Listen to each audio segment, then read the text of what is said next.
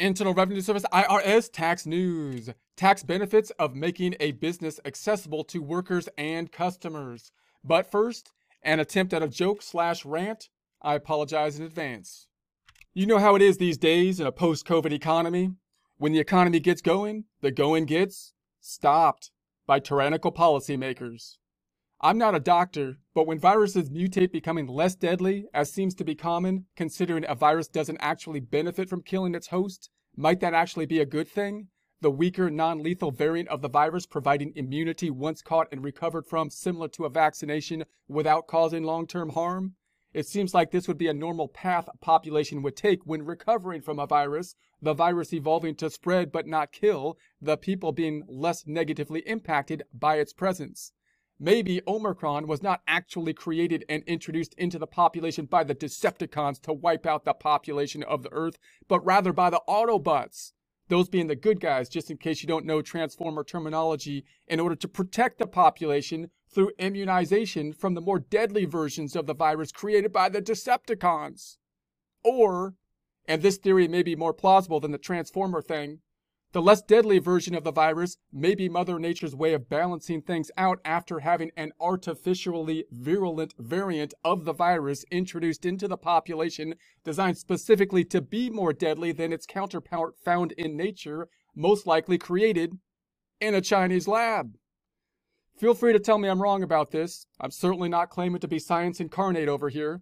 Only a crazy person would do that. As an accountant and economist, I often wonder if the pain, which does include death, of overregulating is like overdoing chemotherapy to fight benign non cancerous cells. IRS Tax Tip 2021 183, December 9, 2021. Businesses that make structural adoptions or other accommodations for employees or customers with disabilities may be eligible for tax credits and deductions. Here's an overview of the tax incentives designed to encourage employers to hire qualified people with disabilities and to offset some of the costs of providing accommodations. Disabled Access Credit the Disabled Access Credit is a non refundable credit for small businesses that have expenses for providing access to persons with disabilities. An eligible small business is one that earned $1 million or less or had no more than 30 full time employees in the previous year.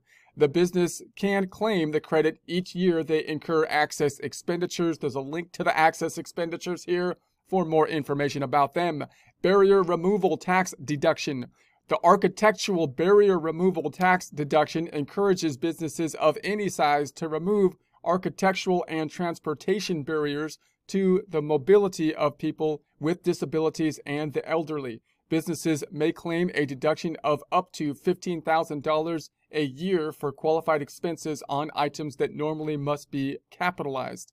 So basically, if you were to do an architectural change, you would think then you would have to capitalize the expenditures and then depreciate them over the over the years that uh, they were benefiting from in accordance with the tax depreciation schedules. So you might be able then under this under this rule be able to expense more of them up front, being able to take the deduction earlier, which is typically a benefit. So businesses claim this deduction by listing it as a separate expense on their income tax return. Also, also businesses may use the disabled tax credit and the architectural slash transportation tax deduction together in the same tax year if the expenses meet the requirements of both sections.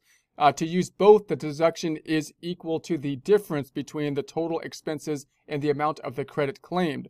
Work Opportunity Tax Credit, there's a link to that here. The Work Opportunity Tax Credit is available to employers for hiring individuals from certain target groups who have consistently faced significant barriers to employment. This includes people with disabilities and veterans. The maximum amount of the tax credit, there's a link to the tax credit here, for employees who, who worked 400 or more hours of service is $2,400 for 40% of up to $6,000 of the of the first year wages for qualifying individuals, $9,600 or 40% of up to $24,000 of first year wages for certain qualified veterans. A 25% uh, rate applies to wages for individuals who work at least 120 hours but less than 400 hours for the employer. More information can be found at the links below. We've got Form 8826 Disabled Access Credit, Form 5884 Work Opportunity Credit, Form 3800 General Business Credit, and instructions